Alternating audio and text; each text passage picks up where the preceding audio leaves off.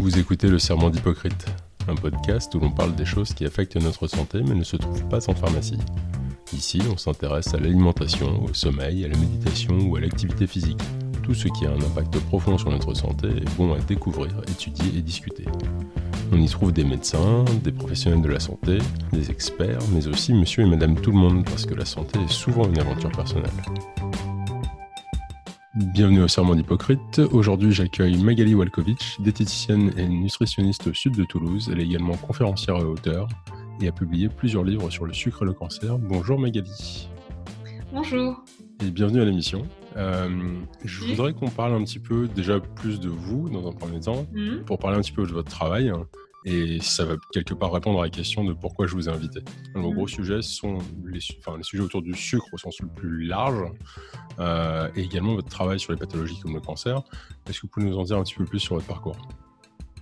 Oui, alors en fait, je suis venue à travailler sur, euh, autour euh, de régimes pauvres en sucre, euh, tout simplement parce que j'ai fait beaucoup de journalisme scientifique, j'ai beaucoup lu d'études scientifiques et je me suis aperçue que le sucre était un gros fléau dans notre société, responsable à la fois de prise de poids, mais aussi responsable de nombreuses pathologies. Et donc, lorsque j'ai fait mes études de diététicienne et que j'ai pu enfin exercer en tant que diététicienne nutritionniste, j'ai décidé bien sûr de, travailler avec des régimes pauvres en sucre, euh, justement pour, euh, euh, par rapport à tout ce que j'avais découvert sur, sur ce sujet. D'accord, donc le sucre mauvais pour la santé, ça on entend parler quasiment partout maintenant. Oui, Euh, alors qu'en même temps, dans le monde, on va dire, il n'y a presque jamais eu autant de recettes sucrées disponibles entre les réseaux sociaux, Oui. euh, les euh, émissions de, allez, on va le citer, Cyril Lignac, pendant toute la période du Mhm. confinement, qui tous les jours proposait un dessert sursucré à tous les, tous les téléspectateurs. oui, Donc le sucre est de plus en plus présent et en même temps, on sait aussi qu'il est de plus en plus mauvais. Euh, il y a presque une contradiction dans tout ça. Est-ce que vous pourriez nous peut-être commencer par nous expliquer un peu euh, bah, pourquoi, pourquoi le sucre en fait est mauvais pour nous? Alors déjà, euh, il faut savoir qu'il y a de plus en plus de sucre aussi. Enfin, je pense que c'est important d'appuyer euh, d'appuyer sur ce point, qu'il y a une plus grande consommation de sucre parce que euh, il n'y a pas que le côté où on fait plus de recettes sucrées, il y a aussi le fait qu'on confie de plus en plus notre alimentation aux industriels. Notamment, par exemple, je pense beaucoup aussi euh, à l'alimentation des enfants où dès le matin, il y a des petits déjeuners euh, industriels euh, euh, sucrés. Ensuite, il y a des goûters sucrés. Et puis même sur les repas, il y a une surconsommation maintenant euh, d'aliments glucidiques et de plats préparés qui contiennent des sucres. Mmh. À la fin de la journée, on a une explosion de... de on, a, on a une consommation énorme de sucre. Mm. Voilà, donc il y, a, il y, a tout ce côté-là aussi, ce côté euh, nourriture industrielle qui est vraiment rentré dans nos vies, euh, qui fait que qui, qui, a une explosion de, de, de, la consommation de sucre. Euh, et puis il y a le fait aussi que pendant longtemps, on a incriminé les graisses, euh, on les a jugées responsables de tous les maux. Euh, au niveau des, euh, enfin, au niveau autant de la prise de poids qu'au niveau des différentes pathologies. C'était les graisses qui étaient coupables. Et donc, forcément, ça a renforcé euh, la consommation de sucre, hein, parce que ce n'était pas le sucre qui était jugé Mm. coupable.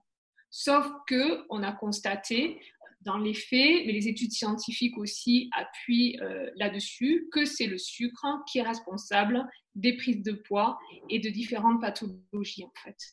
La consommation de sucre génère des pics de glycémie, donc des hausses de taux de sucre euh, dans le sang.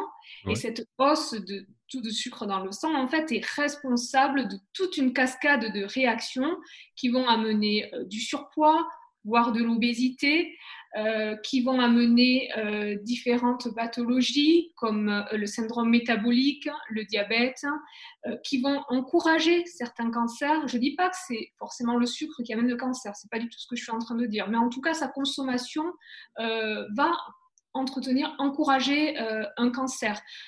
On sait aussi que le sucre, à travers diverses études scientifiques, encourage aussi en partie tout ce qui est pathologie neurodégénérative, comme Parkinson, Alzheimer. Alors, on se rend compte finalement que le sucre est au départ ou, du moins entre en jeu dans de nombreuses pathologies de civilisation. D'accord, mais il est également, en fait, enfin, on parle, on parle beaucoup de sucre, et ça, on discutait juste un petit peu avant de commencer à enregistrer. On mmh. parle énormément de sucre, et pourtant, on va voir quand même l'apparition de plus en plus fréquente d'aliments qui sont classés sans sucre, euh, mmh. allégés en sucre. Enfin, il y a aussi tout un marché qui a, qui a augmenté à côté de ça. Mais il y a un petit problème avec ça quelque part. C'est-à-dire que ce marché du sans sucre, allégé en sucre, euh, et enfin, peu importe la terminologie quelque part, ça reste des aliments qui sont profondément glucidiques pour la plupart. Oui, hyper sucrés et parfois même c'est assez surprenant quand on, quand on lit une étiquette nutritionnelle sur un paquet de gâteaux mmh sucrés classiques et sur un paquet de gâteaux où il est affiché la mention sans sucre, il y a parfois plus de sucre dans, ce, dans les gâteaux euh, qui normalement sont sans sucre que dans les gâteaux qui sont euh, classiques. Alors, est-ce qu'on peut expliquer pourquoi? Oui, oui, oui, tout à fait. C'est, euh, il existe une distinction en France entre glucides et sucre qui n'a pas lieu d'être et qui malheureusement induit en erreur les, les consommateurs. Hmm. En fait, tout, tout glucide tout type de glucides est un sucre. Voilà, donc que ce soit euh, de l'amidon euh, issu de féculents, euh, que ce soit du fructose issu des fruits, que ce soit du sucre de table, que ce soit n'importe quel sucre, en fait, que ce soit du lactose, le sucre du lait, n'importe quel sucre est un glucide. Et il n'y a pas de distinction à faire entre les sucres et les glucides. D'accord. Mais du coup, euh, régulièrement, on me parle de bon sucre versus mauvais sucre. Alors là, c'est la distinction entre sucre simple et sucre complexe. Voilà, qui n'a pas du tout lieu d'être. Parce que pendant longtemps, on a estimé que les sucres simples euh, étaient euh, effectivement délétères pour la santé, mhm. mais que les sucres complexes, non, qu'ils étaient essentiels à l'organisme. Alors par exemple, le sucre simple, c'est le sucre de table. Voilà, c'est l'exemple le plus classique. le sucre blanc. complexe, un aliment euh, source de sucre complexe, ça va être des pâtes, du riz. Voilà.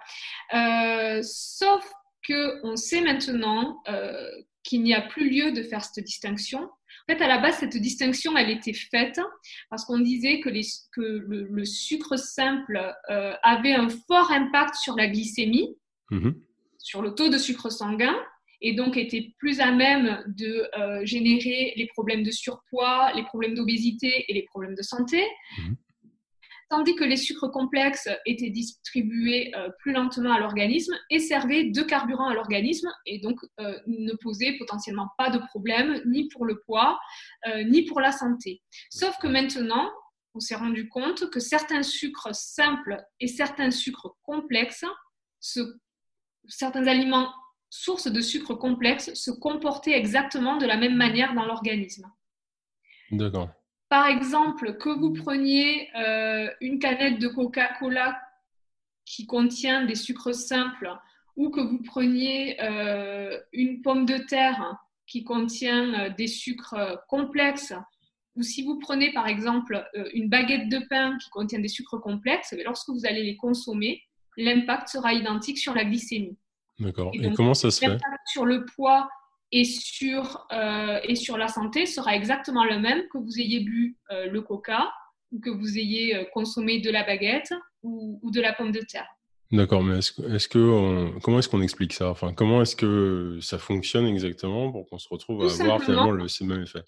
Parce que ce sont des sucres, qui soient simples ou complexes, qui vont euh, de toute façon euh, passer euh, la barrière intestinale sous la forme d'une même molécule, le glucose. C'est digéré au sein du tube digestif et quand ça rentre dans le sang, ça le fait sous forme de glucose. Hein. qu'on parle de sucre simple ou de sucre complexe. Quand ça rentre dans le sang, c'est exactement la même molécule qui rentre. Et en plus de ça, dans le cadre de ce type d'aliments sources de sucre complexe ou de sucre simple, ce glucose va rentrer dans le sang à la même vitesse. Et donc, le fait de rentrer rapidement dans le sang, c'est ça aussi qui va générer beaucoup de problèmes derrière. Alors, du coup, j'ai ça, je, une petite, un petit détail, je pense que j'aimerais bien qu'on aborde. Si par mmh. exemple, donc, ma compagne est diabétique de type 1.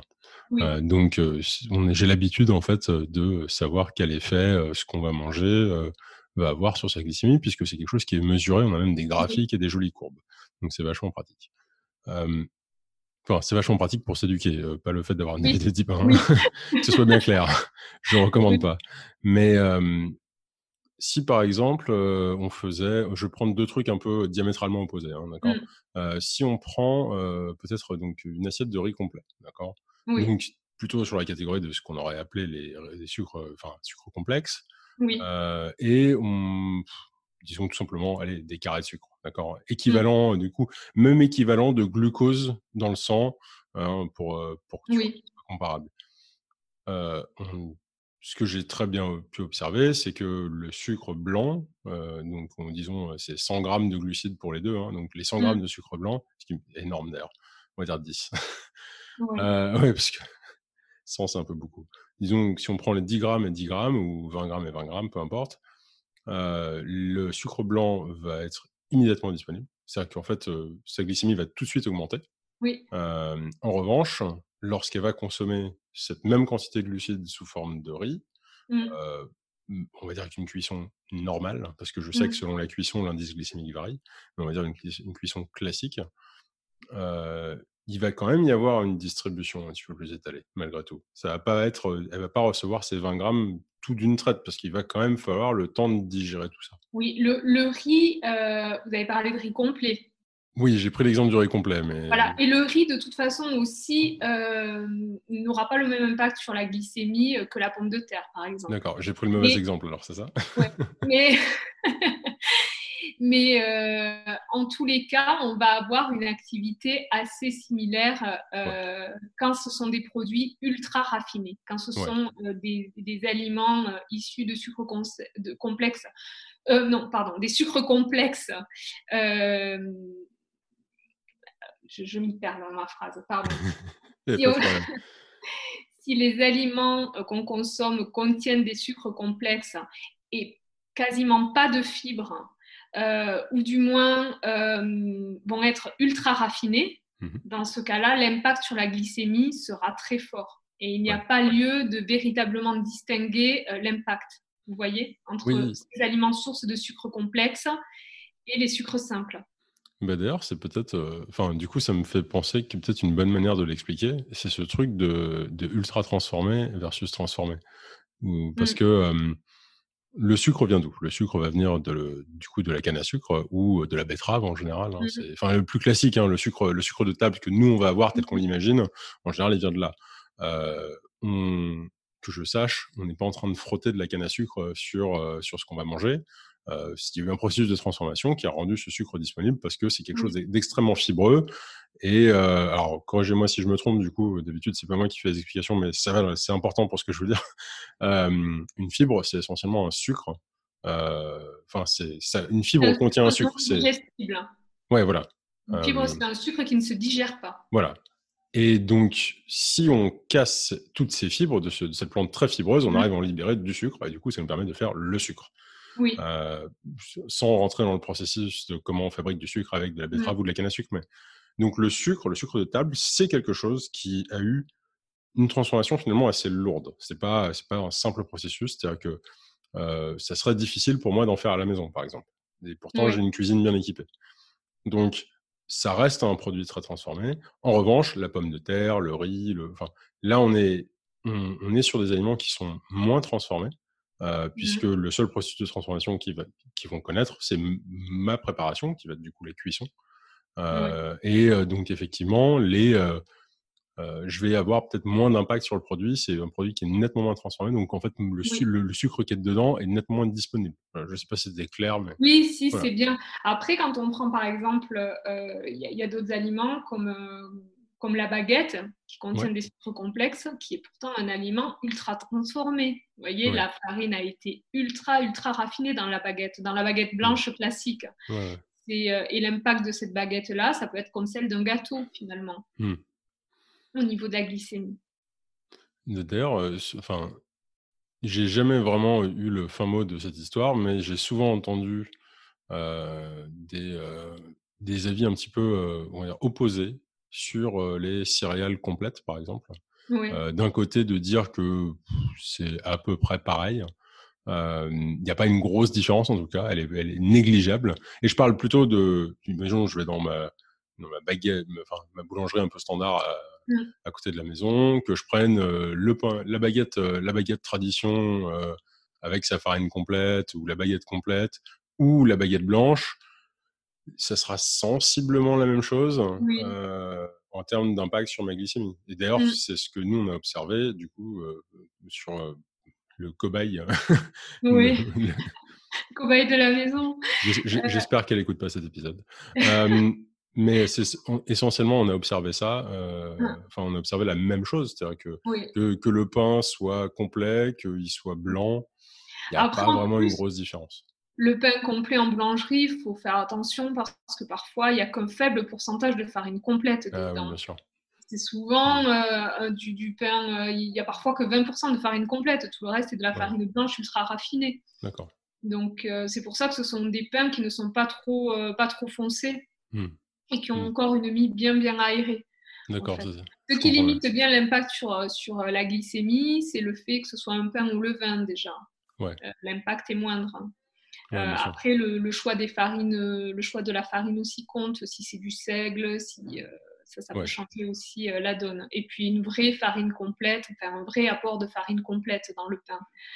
Euh, ça, ça, peut changer. C'est aussi l'impact sur la glycémie est différent d'une personne à l'autre. Selon, bon là avec votre amie par exemple, il y a le fait qu'elle est diabétique, donc c'est quelqu'un qui ne gère pas du tout les glucides, euh, dont l'organisme ne gère plus du tout euh, les glucides. Après, entre le cas de, de, votre amie et une personne qui gère très bien les glucides, il y a tout un panel de personnes, c'est-à-dire qu'on va gérer plus ou moins bien les glucides. Chez certains, le fait de manger du riz blanc, Surtout, vous savez, le riz blanc pré-cuit, euh, où là, c'est vraiment le truc euh, ultra transformé.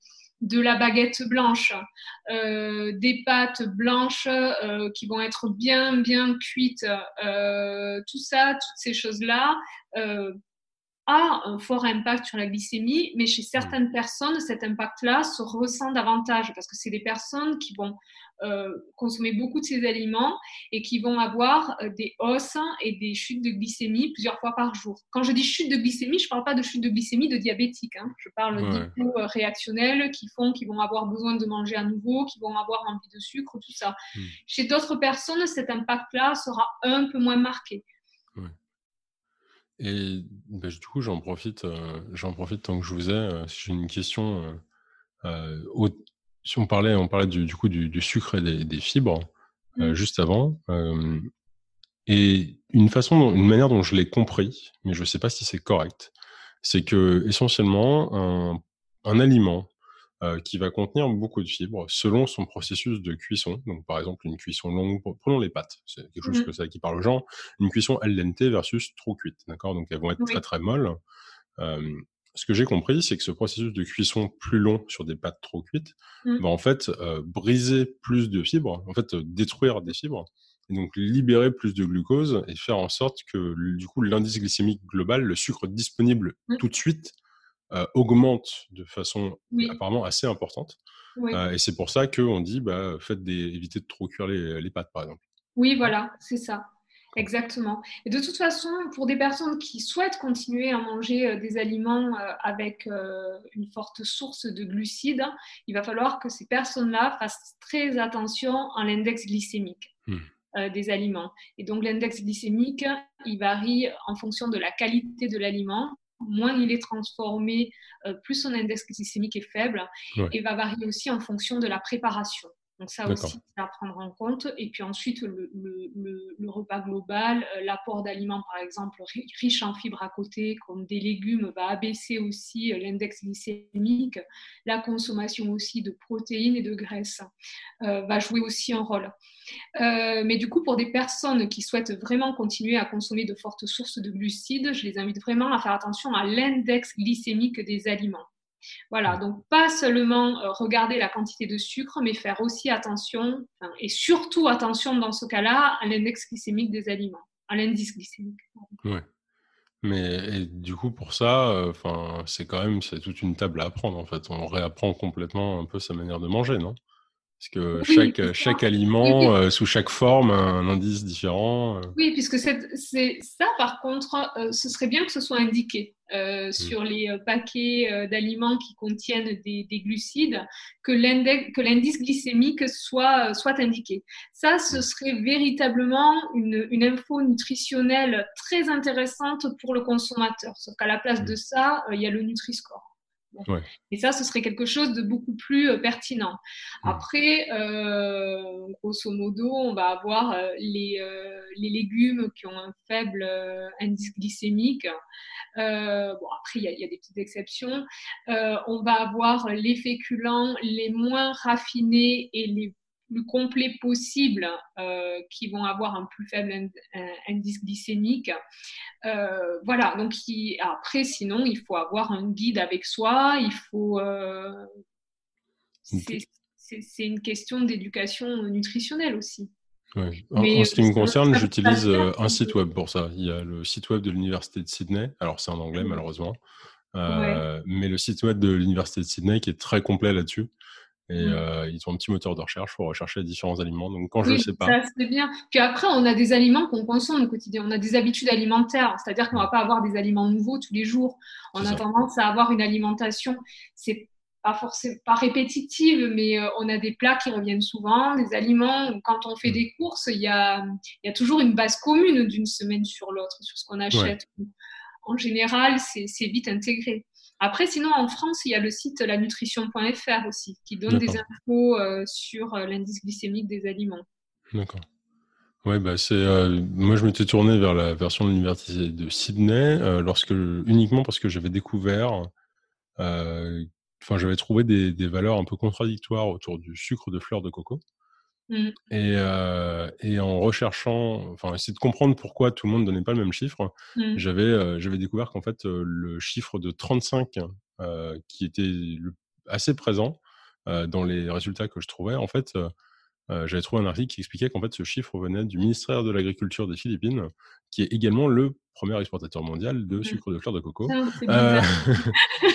Euh, et, et, du coup, euh, bah, quand j'ai appris que l'université de Sydney était une des références, je me suis dit, bah, je vais la regarder chez eux. Mmh. Et là, du coup, c'était plus de 35, hein, euh, c'était, je crois, 65. Oui. Donc, et de toute façon, sucre de quoi que ce soit, ça reste un sucre, hein, déjà.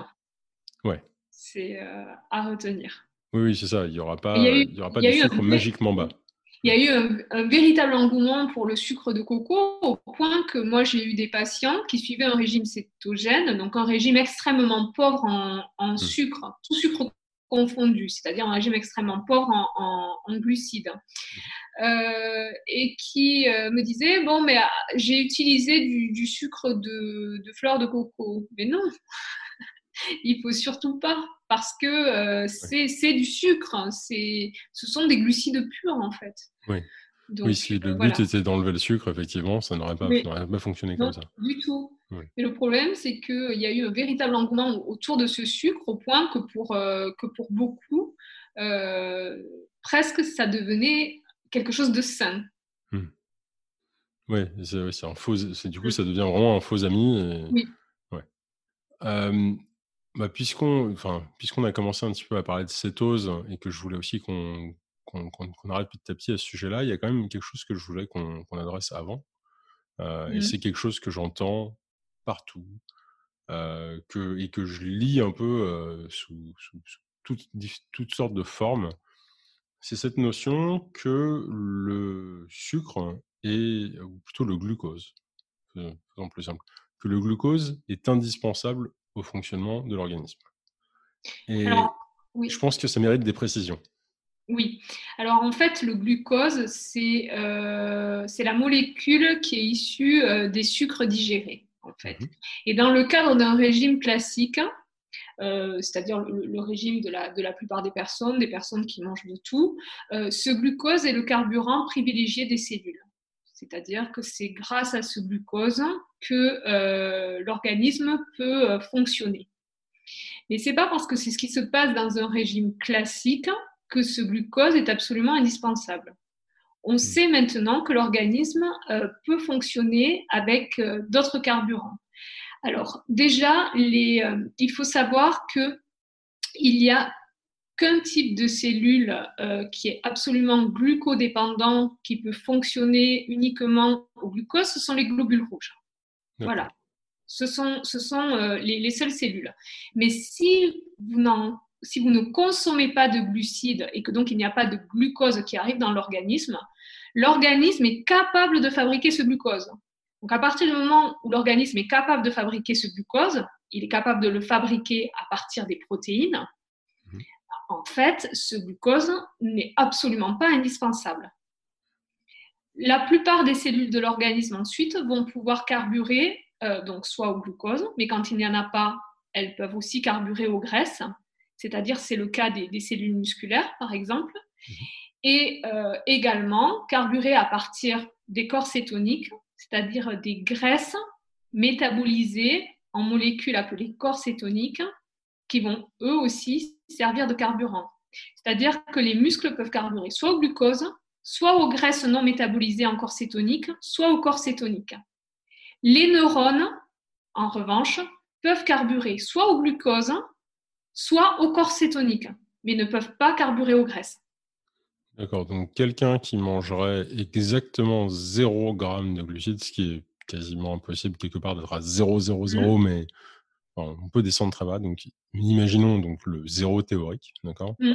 Donc, quelqu'un qui serait à 0 g de sucre serait, enfin, serait quand même capable de subvenir à ses propres besoins en glucose, tout simplement parce qu'il sait en fait convertir les d'autres sources, enfin, parce que apparemment ça dépend des, des, cas de figure, mais il saurait convertir les autres choses qu'il consommerait euh, mmh. ou éléments de son corps euh, vers du coup cette production de glucose pour subvenir à ses besoins, c'est ça? Exactement, c'est ça. C'est tout à fait ça. Euh, d'ailleurs, il n'existe aucun glucide qui est dit indispensable. Oui. en revanche, il existe des graisses qui sont indispensables et, des maillons de protéines qui sont indispensables. Donc, il y a les graisses et les protéines qui, qui sont dites indispensables, essentielles, tandis que les glucides ne le sont pas. il y a une précision que j'aimerais apporter aussi, parce qu'on entend souvent cette ânerie, c'est que euh, si les cellules du cerveau, les neurones ne reçoivent pas de glucose, euh, ben, ces neurones ne peuvent pas vivre et ne peuvent plus fonctionner. Alors en fait, ça vient du fait que euh, les neurones ne peuvent pas utiliser les graisses non métabolisées en corps cétonique. Voilà. Mais par contre, à partir du moment où il n'y a pas assez de glucose qui arrive dans l'organisme et que l'organisme passe en mode cétogène, mmh. euh, c'est-à-dire que l'organisme se, se, met à fabriquer des corps cétoniques, des molécules énergétiques à partir des graisses, les neurones sont tout à fait en mesure d'utiliser ces corps cétoniques. Et d'ailleurs, les neurones sont très friands de ces corps cétoniques et ont tendance même à mieux fonctionner avec. C'est la raison pour laquelle d'ailleurs on utilise le régime cétogène dans tout ce qui est pathologie neurodégénérative, comme Parkinson, Alzheimer, différentes, différentes autres formes de, démence. Hmm. Euh, ben, le régime cétogène, dans ce cas-là, peut faire des miracles parce que justement, on se met à alimenter les neurones avec les corps cétoniques. On a justement eu euh, un témoignage euh, il y a quelques épisodes de ça, de quelqu'un qui s'est tourné vers une alimentation cétogène pour des problèmes d'épilepsie. Oui, c'est la première indication. En fait, le régime cétogène a été créé à la base pour traiter les enfants épileptiques. C'était dans les années 1920 à la Mayo Clinic. Il n'existait pas du tout de traitement pour l'épilepsie. Et donc, la seule façon de traiter l'épilepsie et de stopper les crises chez l'enfant, c'était de le mettre sous régime cétogène. régime cétogène très très pauvre en glucides, normoprotéiné et très riche en graisse. Mm. Euh, et ça fonctionnait assez bien. Ensuite, il y a eu l'apparition des médicaments dans les années 50, donc on a, on a cessé euh, de faire suivre le régime cétogène aux enfants, euh, parce que bah, du coup, les enfants pouvaient se mettre à manger ce qu'ils voulaient et les médicaments remplaçaient le régime. Sauf que de plus en plus, on revient au régime pour les enfants épileptiques, parce que beaucoup de médicaments font des dégâts. Euh, parce que aussi sur certains enfants, euh, les médicaments ne fonctionnent pas et donc les enfants maintenant retrouvent parfois, enfin reviennent à, cette première forme de traitement qui est le régime cétogène. Je suis moi-même plusieurs patients, euh, plusieurs jeunes patients qui sont épileptiques. Et dans ce cas de figure, c'est le, neurologue qui les renvoie. D'ailleurs, en France, il y a des hôpitaux qui mettent aussi en place le régime cétogène avec les enfants épileptiques. D'accord, ça je ne savais pas du tout. Il y en a quatre à ma connaissance. D'accord, bah, il faudra que je regarde parce que je suis sûr que ça intéressera euh, certaines personnes. Mmh. typiquement, si quelqu'un rentre. un régime qui peut être mis, qui est mis en place en milieu hospitalier sur des enfants. Donc des, populations qui, euh, je le précise parce que parfois le, régime cétogène a mauvaise presse. Euh, et là, on est en train de parler euh, d'enfants, donc d'une population considérée comme fragile, qui est en pleine croissance, donc avec des besoins très très spécifiques et euh, voilà, qui sont malades et chez qui euh, le régime cétogène, en fait, euh, fait des merveilles. Ouais. Donc, ça leur permet de, de, de, grandir normalement, de, vivre normalement. Il y a juste quelques. Voilà, le régime alimentaire qui change, mais on fait en sorte de trouver des, des solutions pour que ça se passe le, le mieux possible. Du coup, il y a une question qui se pose forcément. Là, on explique qu'on peut très bien fonctionner sans sucre, que le corps peut fonctionner sans sucre, que en plus il y a plein de pathologies qui viennent avec. Et du coup, ça sert à quoi le sucre? À se faire plaisir, je crois que c'est ça. parce que les gens se tournent spontanément, enfin plus facilement vers le sucre. Il faut savoir que le sucre, c'est euh, un goût inné. C'est le seul goût qui est inné. Euh, on a une appétence naturelle pour le sucre. Euh, à la naissance, il y a eu, il y a eu des études là-dessus, je ne sais plus comment ça s'appelle, c'est très intéressant. Qui a montré que justement, qui a montré que le, le, goût sucré était un goût inné. Tous les enfants à la naissance aimaient le goût sucré. Par contre, pour le reste, c'était une question d'éducation.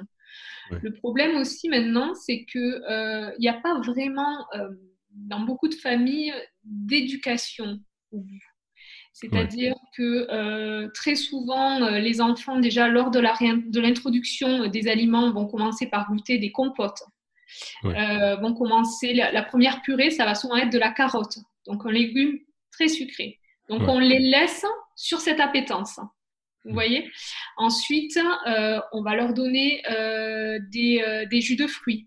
Ça arrive très souvent, je vois, où, les, petits commencent à avoir des, jus de fruits, même coupés à l'eau, mais en tout cas, il y a des jus de fruits. Hmm. Ensuite, spontanément, ils vont aimer les aliments qui, ont, qui sont soit sucrés, soit qui ont le moins de goût possible. Et les aliments les plus neutres, ce sont souvent des aliments qui sont de fortes sources de glucides. Donc, comme, la pomme de terre, comme le riz, voilà, comme, euh, comme les pâtes, hein, euh, comme la purée. Euh, voilà, et les, enfants auront tendance à refuser les autres goûts, et notamment les, les, légumes, par exemple. Et dans certaines familles, bah, en fait, c'est une éducation. Comme toute éducation, il faut, il faut insister, c'est pas facile, c'est pénible, mais il faut, euh, il faut insister. Parfois, euh, ce n'est pas fait. Ensuite, on a de plus en plus de goûters euh, industriels, de petits déjeuners industriels qui sont hyper sucrés. Donc, en fait, les enfants grandissent avec un palais qui n'est pas éduqué et une appétence pour le sucre qui est renforcée. Hmm. alors en plus avec la période de néophobie alimentaire où ils ont tendance à refuser tout ce qui est nouveau, bon, ça facilite pas les choses. Et après, en fait, si on n'insiste pas, à l'adolescence, il va y avoir aussi cette hyper appétence pour les aliments glucidiques et puis ça continue. C'est, euh, mm. Et je crois que ce qui facilite pas les choses aussi, ce sont les recommandations nutritionnelles officielles. Quand on voit euh, que le petit déjeuner euh, qu'on recommande, c'est pain, céréales, jus de fruits, c'est hyper glucidique, alors que le matin, on a plutôt besoin de protéines et de graisses. J'ai beaucoup vu ça justement dans les, dans les recommandations euh, de diététiciens euh, chez euh, des gens que, je, que j'accompagne. Mmh. Et c'est vrai que, enfin, vu, vu ma connaissance de ce domaine-là, moi, ça me fait un peu froid dans le dos de se dire que des gens qui ont des problèmes de surpoids mmh. se voient prescrire des, des, des, alimentations qui finalement vont mener à encore plus de poids et on a eu un témoignage euh, d'ailleurs de, de, Sophie Gironi euh, dans, dans, un épisode précédent qui nous expliquait qu'elle avait suivi un protocole un petit peu comme ça, qui avait recommandé par un nutritionniste, je crois. Euh, je me souviens plus exactement, mais et elle avait du coup pris du poids sur ce protocole. Euh, et cette, lorsque, alors qu'elle l'avait suivi à la lettre, et ensuite on lui a dit que bah, clairement elle l'avait pas suivi, sinon elle aurait perdu du poids. Et mmh. alors qu'en fait, elle se retrouvait finalement à manger beaucoup de glucides puisque c'était, on avait retrouvé, je crois que c'était beaucoup de féculents dans ce, dans ce, dans celui-là, mais enfin voilà, elle se retrouvait quand même à consommer pas mal de glucides, donc à prendre du poids. Euh, et c'est, c'est un peu une spirale infernale. Enfin, mais pour le truc. Et, mais on est, on est formé comme ça en tant que, que diététicienne nutritionniste. C'est mmh. comme ça qu'on nous forme. C'est-à-dire qu'on nous dit qu'il faut dire aux patients que le matin, voilà, le petit déjeuner, c'est comme ça. Donc, ce, petit déjeuner que j'ai décrit, hyper glucidique.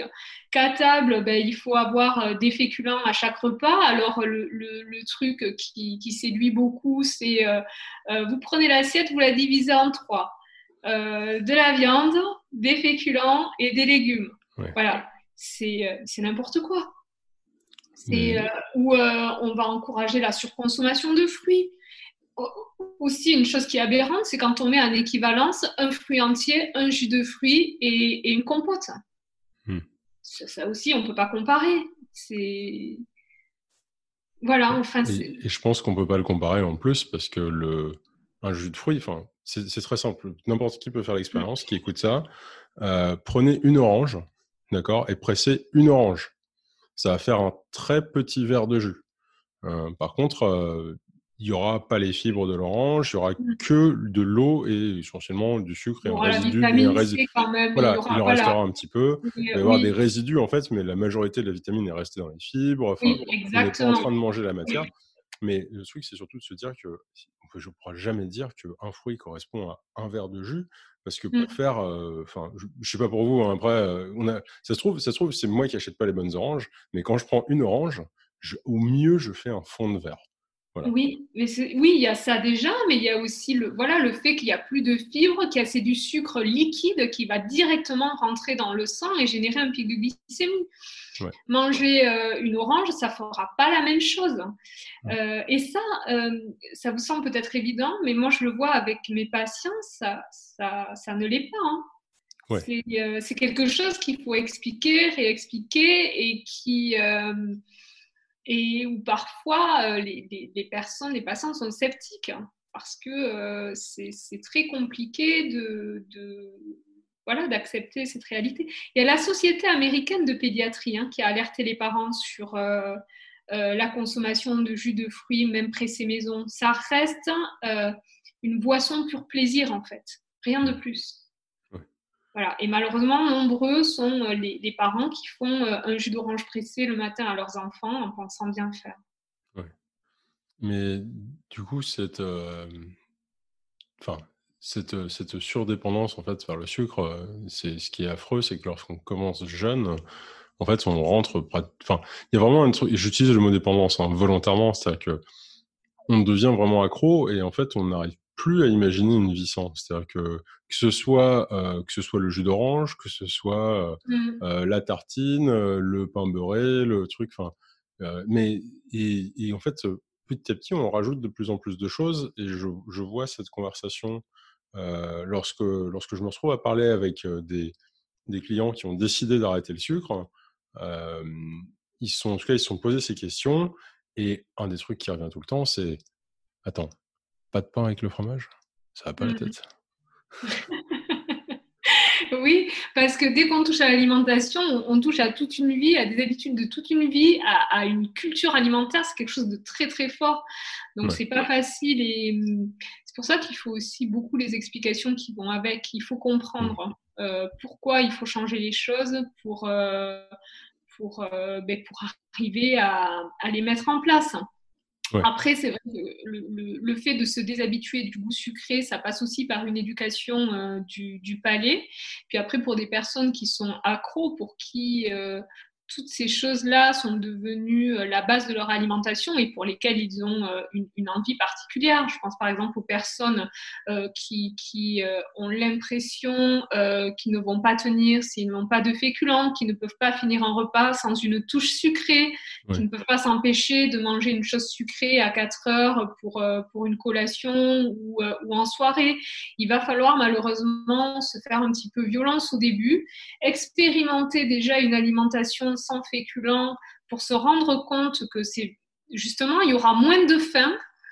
Voilà, euh, parce qu'il n'y aura plus les mêmes variations de glycémie et du coup la satiété sera là euh, plus longuement.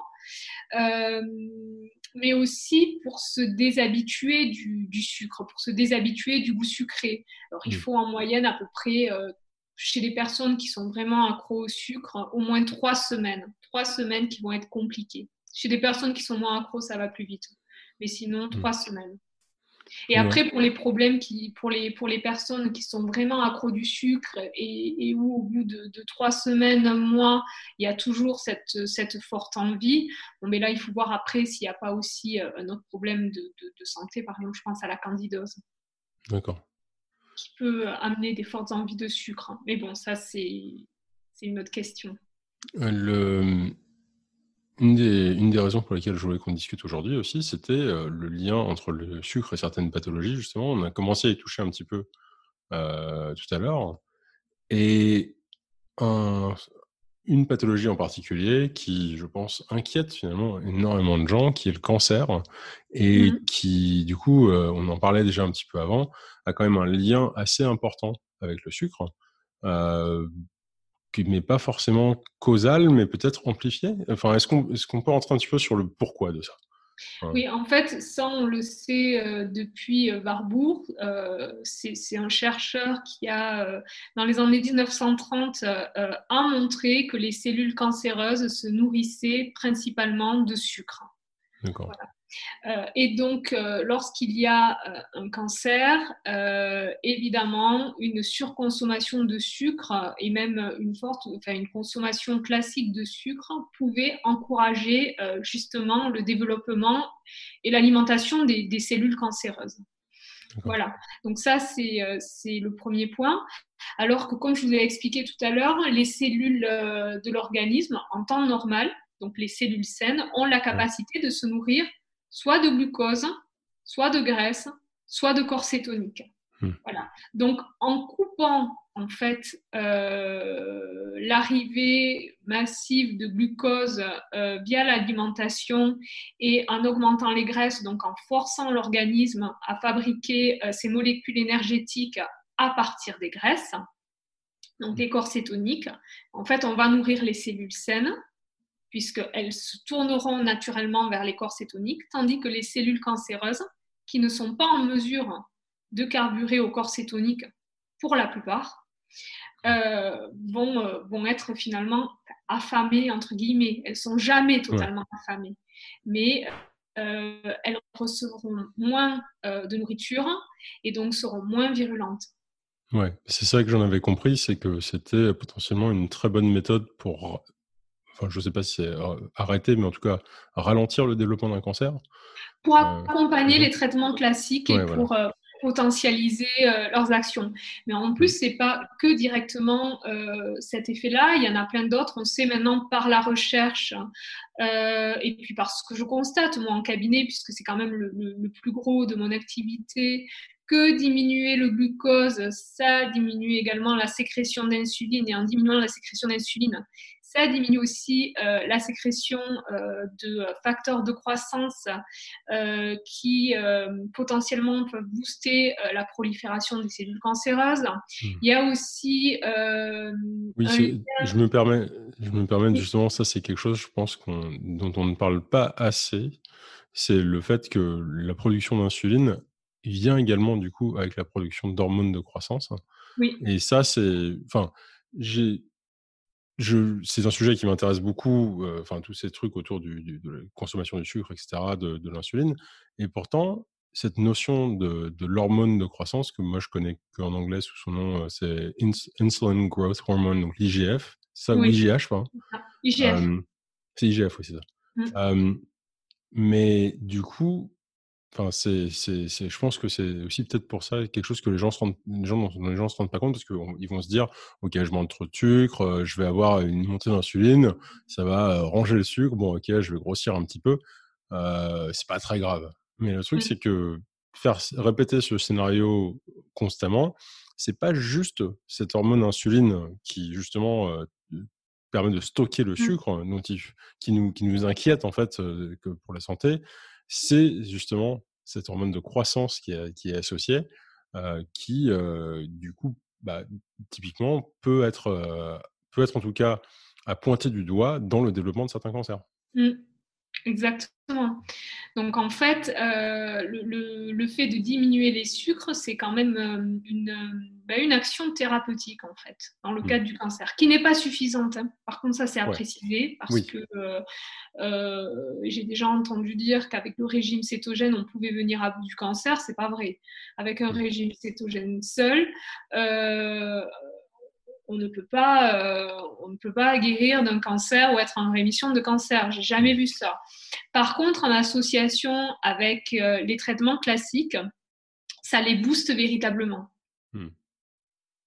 Bah, euh, c'est l'idée que si on avait une alimentation en tout cas faible en sucre, je ne sais pas si elle était cétogène, mais faible en sucre, déjà, quelque part, on se prémunit euh, du, enfin, on réduit le risque, en tout cas, de développement d'un cancer, puisqu'on fournit moins, quelque part, de, ressources euh, à mmh. des cellules cancéreuses pour se développer. Ça ne veut pas dire qu'il n'y en aura pas. Mmh. Et euh, le risque est réduit, puisque du coup, il y a moins de carburant pour ce développement. Donc, peut-être que si effectivement un cancer venait à se développer, bah, il se développera plus lentement, parce qu'on ne va pas le suralimenter. donc, déjà, c'est quand même se protéger. Donc, cette notion thérapeutique, je pense qu'elle est non négligeable. Et du coup, moi, j'inviterais à toute, personne qui serait classée comme à risque, peu importe la raison, d'au moins envisager ça. Pas, forcément une cétose, mais juste moins de sucre dans sa vie. Oui, juste moins de sucre. De toute façon, on sait que euh, euh, il y a un lien aussi entre obésité euh, et cancer. Il y a aussi un lien entre diabète de type 2 et cancer. Et qu'est-ce qui encourage l'obésité? Qu'est-ce qui encourage le diabète de type 2 On le sait, c'est la surconsommation de glucides, mmh. de tous les sucres confondus. En. Ouais, et c'est. mais par contre, lorsqu'on parle de, lorsqu'on parle de, de cétose aux gens, ceux qui ceux qui la pratiquent, s'ils sont souvent tournés par conviction, en tout cas, ou tout simplement parce qu'ils n'avaient plus rien à essayer.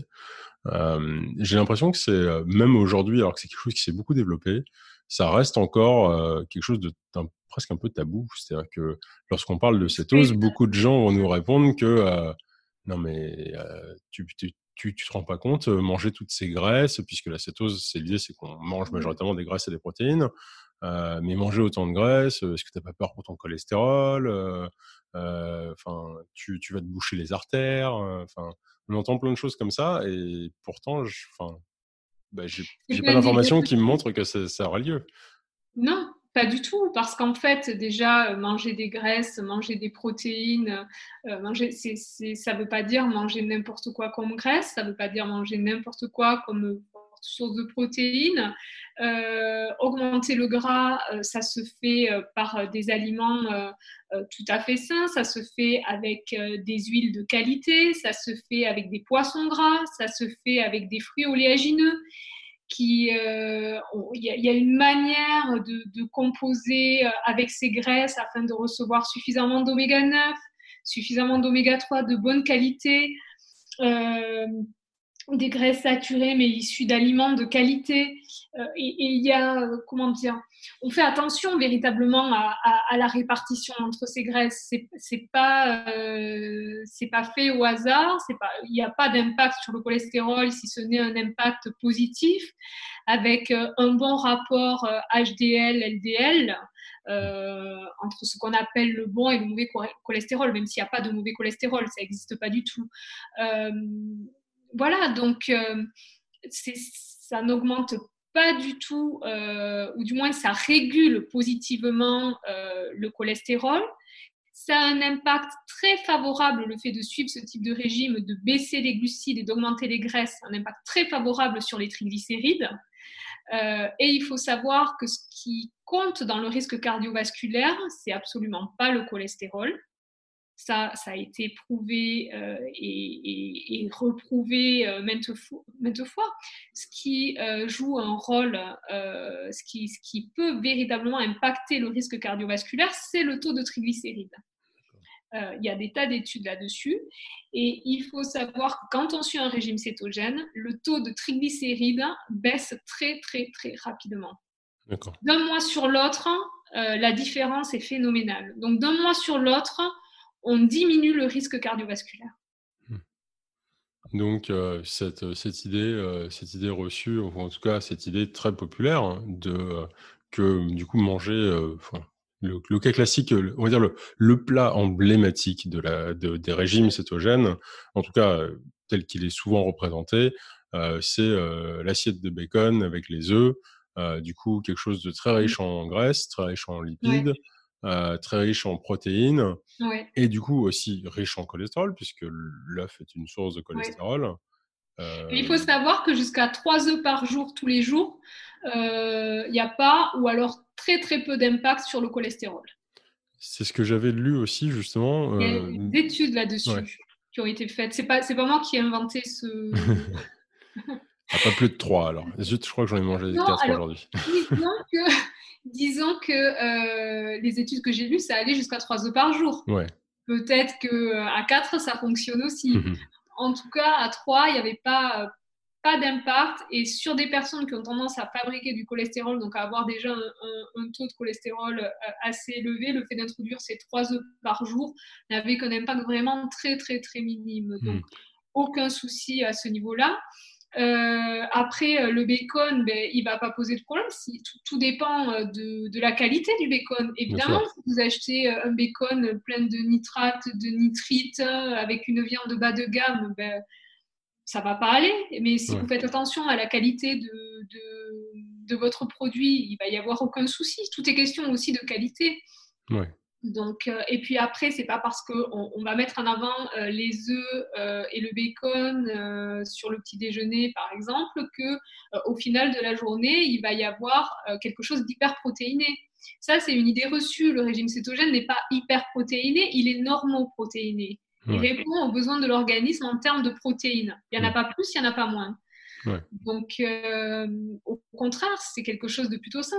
Et, avoir euh, suffisamment de, protéines, c'est quand même euh, important puisque ça répond à un besoin de, l'organisme, ça répond à un besoin des muscles, à un besoin du système immunitaire. Hmm.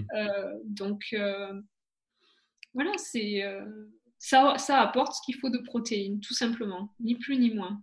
Et je, je pense qu'en plus, on a, on a souvent une image un peu faussée Enfin, c'est ma perception du coup hein, de ça, mais mmh. euh, qu'on ait une image un peu faussée de ce que c'est qu'avoir euh, une alimentation, que ce soit, qu'elle soit cétogène ou pas, mais une alimentation, euh, on va dire, à dominante lipidique et protéique. Mmh. au bout du compte, on peut faire ça en mangeant juste, enfin, enfin, je peux prendre mon exemple, hein, mais c'est, qui est juste de, de manger des viandes et des légumes. Voilà, il n'y a rien de mmh. particulier, c'est pas c'est des aliments relativement banals quelque part. Enfin, c'est tout. Les gens en mangent déjà? Oui. C'est pas, il s'agit pas de, on n'est pas en train d'introduire des aliments magiques. On n'est pas en train d'introduire, on n'est pas en train de retirer non plus euh, euh, des, choses qu'on nous présente comme étant bonnes pour la santé. On est mmh. tout le temps qu'il faut manger des légumes. Là, ils peuvent être présents en quantité. Euh, et c'est juste, enfin, ça n'empêche pas en fait de manger relativement normalement. C'est juste que bah il n'y aura pas de pain, il n'y aura pas de. Oui, c'est une exclusion. Après, on peut trouver des, des, façons d'imiter. De, euh, avec des farines d'oléagineux, tout ça. Après, ça dépend des profils. Il y a des personnes pour qui euh, chercher des, aliments comme ça d'imitation euh, va être satisfaisant, pour d'autres non. Une imitation, c'est toujours plus pâle, de toute façon. Mmh. Donc, à voir ce qui convient aux, aux, personnes. Mais après, ça peut être tout à fait, euh, tout à fait basique. Voilà, viande, poisson, œuf, légumes. Ça peut être même suivi par euh, des végétariens, hein, puisqu'on peut avoir déjà trois œufs tous les jours. Après, il peut y avoir euh, ben, des algues qui sont introduites. Il peut y avoir du tempeh, il peut y avoir du sétan, il peut y avoir, il y a des alternatives. Il, y a, moyen de faire aussi un cétogène sans viande, sans poisson, sans oui, même sans œufs. Alors là, par contre, ça devient un peu plus compliqué, mais c'est pas infaisable. Euh, ça dépend après de la volonté de chacun et de la motivation. Parce que quand on le fait pour une pathologie, on a beaucoup plus de motivation que quand on le fait juste pour un capital euh, santé. Ouais, on a déjà travaillé sur des trucs comme ça. J'ai déjà aidé des gens à faire des protocoles alimentaires cétogènes, ou en tout cas mmh. quasi cétogènes, vraiment faibles, faibles en glucides.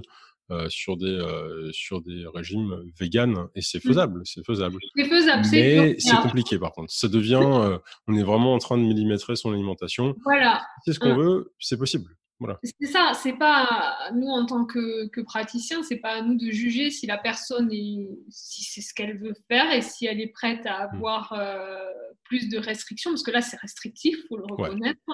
C'est pas impossible. Donc on lui dit comment faire. Après c'est à elle de juger si si elle veut aller jusque-là ou, pas. Mmh, bien sûr.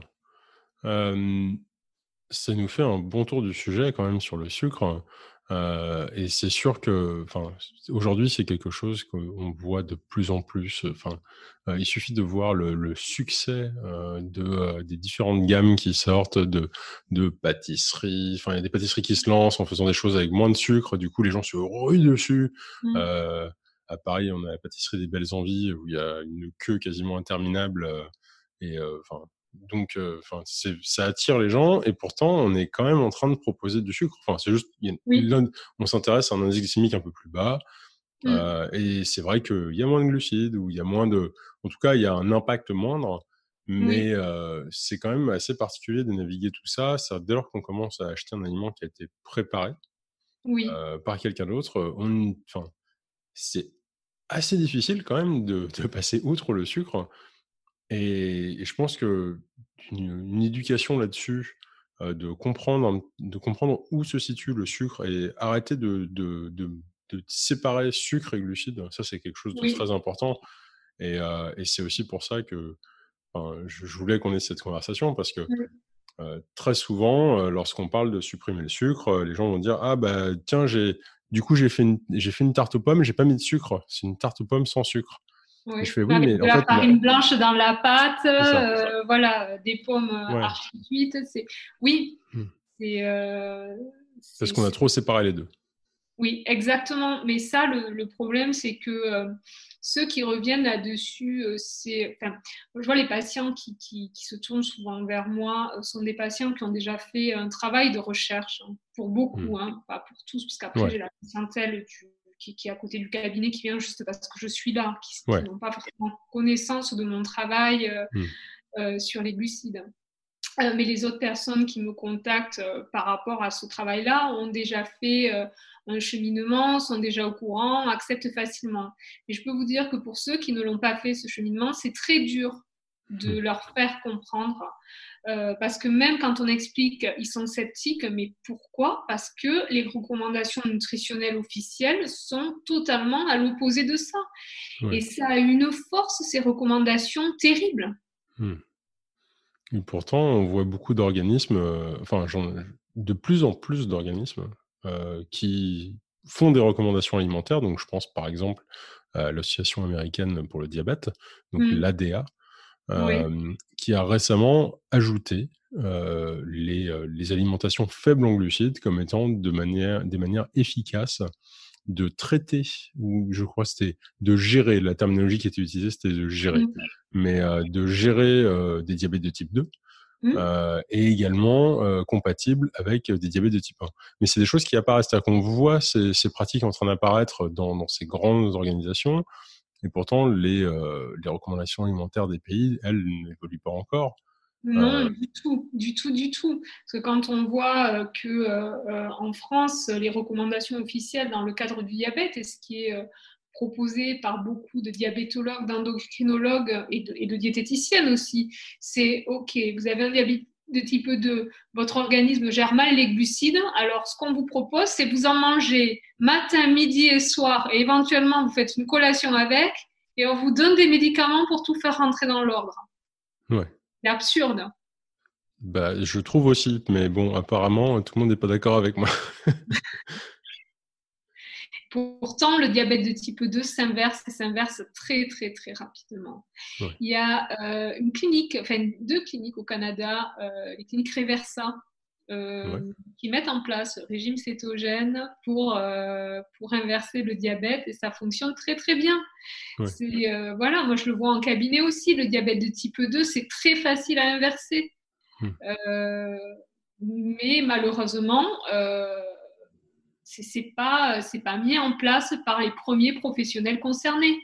Et ça, c'est dommage parce que ça prive les patients euh, d'un soin efficace, ça oblige les patients à prendre des médicaments et euh, malheureusement, un diabète, tôt ou tard, il évolue. Hmm. Et l'évolution d'un diabète n'est pas, euh, comment dire, n'est pas, enfin, peut être vraiment problématique au niveau de la vue, au niveau des reins. on sait aussi qu'il y a un lien fort entre diabète de type 2 et développement d'un cancer. Enfin, hmm. il y a alors que tout ça pourrait être évité si simplement on prenait la peine d'expliquer aux patients comment manger euh, ils pourraient éviter euh, justement les médicaments à court terme et le développement de ces pathologies à long terme. Ouais. J'ai jamais eu l'occasion d'aller regarder l'étude qui était citée, mais je me souviens avoir entendu une conférence euh, où un médecin expliquait qu'en fait, on suivait les recommandations alimentaires. C'est-à-dire que peu importe leur évolution, Mmh. Euh, les schémas alimentaires des populations évoluaient avec. Donc, euh, si on nous dit qu'il faut manger euh, tant, de, tant de glucides, tant de lipides, tant de protéines, mmh. on est globalement, en moyenne, la population en fait, va faire à peu près ce qui est recommandé. Oui, parce qu'il y a, y a le côté confiance qui est fort. Quand on parle des recommandations nutritionnelles officielles, c'est quelque chose qui est placardé partout. La mmh. pyramide alimentaire, quand vous allez chez le médecin, elle est, elle est au mur. Mm. Euh, les messages euh, nutritionnels qu'on entend à la télé, pareil, c'est euh, par exemple une chose, bon, il ne, ne mangez pas trop sucré, mais sous-entendu, ne mangez pas trop de sucre ajouté, ne mangez pas trop glucidique. Après, ne mangez pas trop gras. Ça veut dire quoi ça, mangez pas trop gras? Enfin, on, a besoin du gras. Euh, par contre, il faut savoir choisir le gras, il faut savoir composer entre les différentes graisses.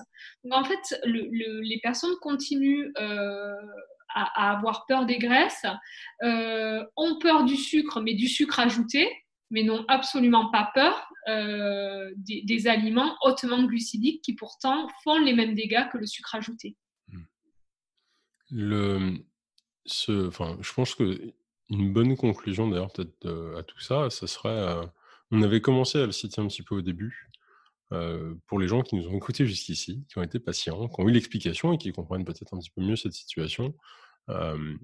est-ce qu'on peut faire un petit panel des maladies justement qui sont concernées plutôt directement par, par un excès de sucre dans l'organisme? Donc on a cité le diabète de type 2 bien sûr, mais il y en a toute une gamme il y a déjà le syndrome métabolique, il y a les pathologies cardiovasculaires, euh, il y a le diabète de type 2. Après, un peu plus euh, euh, indirectement, il y a le cancer, il y a les pathologies neurodégénératives. Enfin, là, dans cancer, pathologie neurodégénérative, c'est plus peut-être, même si dans la genèse ça peut jouer un rôle, c'est plus après un, rôle dans le développement en fait. Hmm. Euh, euh, voilà. Après, euh, il y a tout ce qui est problème de, surpoids, d'obésité, et puis après des problèmes plus simples, hein, comme les problèmes de carie, tout simplement. Oui, et ça d'ailleurs, c'est quelque chose dont on ne parle pas tant que ça, mais de voir quand même que, enfin, moi je l'ai vécu et je ne savais pas en fait. C'est pas que, enfin, quand je me suis intéressé à ça, on va dire qu'il n'y avait pas beaucoup de documentation disponible mmh. parce que ça fait plus de dix ans que je fais ça, mais euh, ou en tout cas, il y en avait, il y en avait mais moins grand public, quoi. Mmh. Et, et, donc, je ne m'étais jamais posé la question du sucre et des caries. Enfin, vraiment, j'ai jamais vraiment fait la connexion directe. Et c'est quand je me suis rendu compte que avant j'avais des caries, régulièrement j'avais des caries qui se développaient, et quasiment du jour au lendemain, quand j'ai quand j'ai changé cette alimentation, plus du tout, zéro, rien du tout. Mais en plus, il y a des études qui montrent qu'on peut reconstituer la dentine. Ah oui? En, euh, euh, en, arrêtant justement euh, le, le, sucre.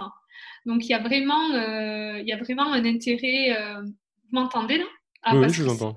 Ah, ça a coupé, oui, il y a des études qui ont montré qu'on pouvait régénérer la dentine. C'est des études qui ont été faites il y a déjà plusieurs décennies. d'abord des études qui ont été faites sur des chiens, ensuite des études qui ont été faites sur des enfants, et ensuite des études, enfin, des, études d'observation sur différents, sur, sur euh, des peuples, différents peuples. Euh, et en fait, on voit que euh, tout ce qui est sucre et glucidique, en fait, va apporter, glucidique en général, donc si on compte tous les sucres, vont favoriser les caries. Et par contre, le fait d'enlever fortement les glucides, donc à la manière d'un régime cétogène, et d'introduire en plus de la vitamine D et de la vitamine K, de la vitamine D3 et de la vitamine K2.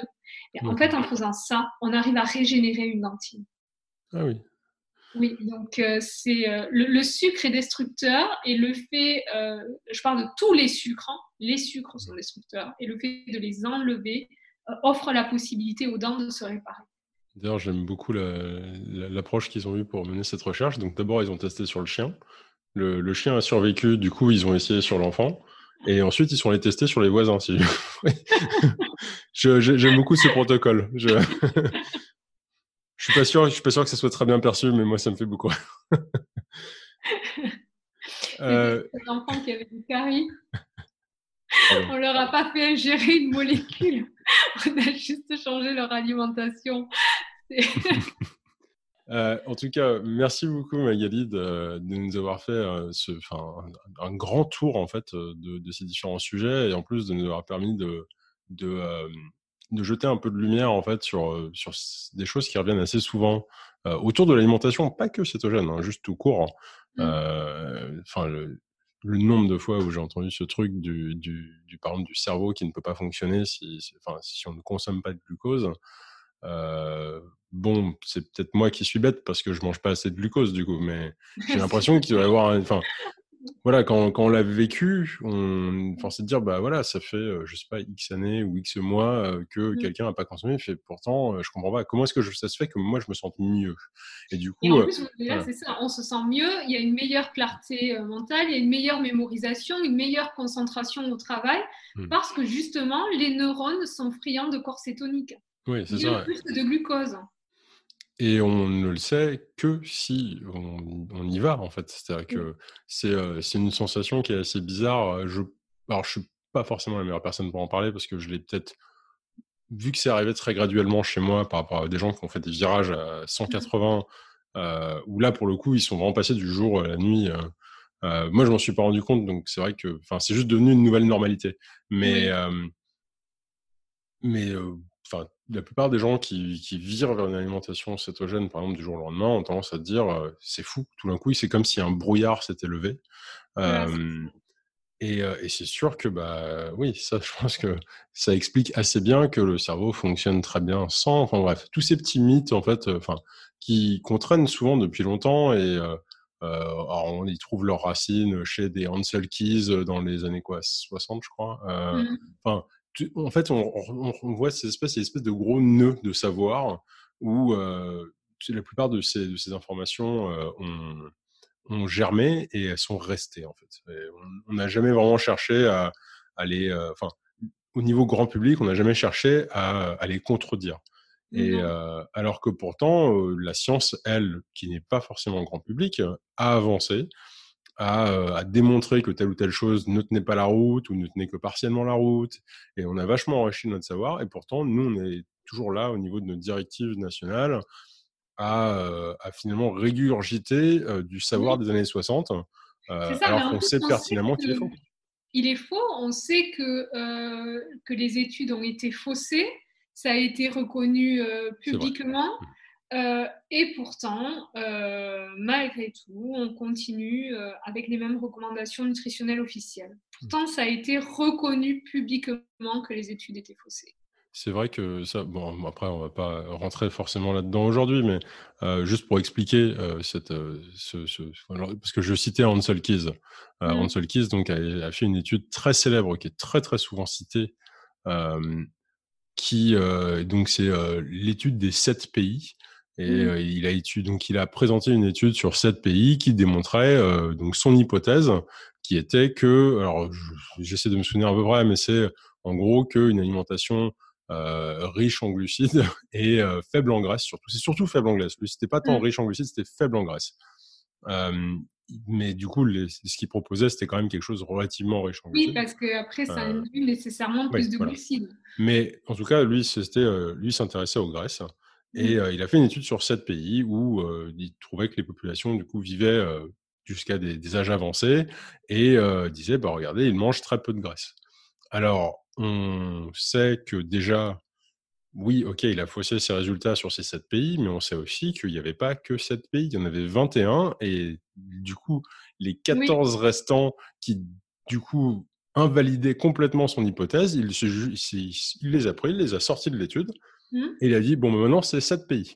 Et sur les sept pays qu'il avait, il a en plus trafiqué les résultats. Donc, bon, c'est quand même embêtant si on fait une recommandation alimentaire là-dessus. Donc, pour, pour conclure un petit peu aujourd'hui, j'aurais voulu qu'on fasse un petit truc déjà parce que je sais que vous avez fait des livres de cuisine. Et du coup, je vais vous mettre au pied du mur. Et je vais vous demander si vous avez une petite, une petite recette à nous recommander aujourd'hui qu'on pourrait mettre dans le, dans le, lien de l'émission parce que j'aime bien proposer des choses sympas aux gens qui puissent manger pour qu'ils puissent expérimenter s'ils ont été inspirés par les conversations. Alors, quand c'est des, des spécialistes de sport, on propose des exercices. Quand c'est et du coup, bah, lorsqu'on a parlé d'alimentation, forcément, on ne peut pas repartir sans une recette. Hein. Donc, oui. allons-y. Qu'est-ce qu'on recommande aujourd'hui aux auditeurs? Ah, une recette comme ça que je vous donne tout, Allez, au pied du mur. Hein, euh, euh, une recette cétogène. Allez, ben, une, recette, euh, une recette du sud-ouest. Ah, c'est bien ça. Depuis dans, dans le sud-ouest, avec ben, tout simplement un magret de canard. Ouais un magret de canard à poêler, tout simplement, avec après un accompagnement euh, des champignons. Alors ça peut être des champignons de Paris qui sont très très peu glucidiques ou euh, bah, sinon un peu plus glucidiques mais qui restent quand même euh, raisonnables des cèpes. donc on peut faire revenir avec un petit peu d'échalote dans de la graisse de canard et puis avec une persillade tout simplement. Ben voilà, ça c'est parfait. C'est tout simple et voilà. Et avec un, verre même de, vin rouge, pourquoi pas. Je crois qu'on a reçu des magrets aujourd'hui. Je sens que ça va être au menu bientôt. voilà. Ça tombe très bien. Eh ben, merci beaucoup Magali. Euh, est-ce qu'on peut juste dire aux auditeurs où ils peuvent vous retrouver s'ils veulent en savoir plus sur votre travail ou sur vos publications? Oui, alors ils peuvent me retrouver euh, sur ma page Facebook euh, diététicienne Toulouse Magali Velkovic, où ils peuvent me retrouver sur Instagram. Euh, c'est mon nom, tout simplement. Ou alors ben, dans, mes livres. Donc, qui sont aux éditions Thierry Soucard, c'est ça éditions Thierry Soucard, c'est ça. D'accord, super. Bah, je, mettrai, euh, je mettrai un lien dans, la description de l'épisode pour pointer vers ça. merci beaucoup d'avoir pris le temps de, de, venir nous parler aujourd'hui. Euh, moi, je sais que j'ai appris des trucs, donc je suis toujours content quand on finit une conversation comme ça. Euh, donc voilà, encore merci beaucoup, Magali. Je vous en prie. À bientôt. À bientôt. Vous voilà à la fin de l'épisode. Mais avant que vous n'arrêtiez d'écouter, je voudrais vous faire passer un message. Merci. Merci, car cette émission ne cesse de grossir grâce à votre soutien et vos commentaires. Aujourd'hui, je vous en lis un. Ménoir51 nous dit Vraiment top, j'ai enchaîné les épisodes en deux jours sans m'en rendre compte. Des sujets et invités passionnants. Petite critique, Ben, tu as une voix plutôt discrète et cela fait une différence de son avec les invités.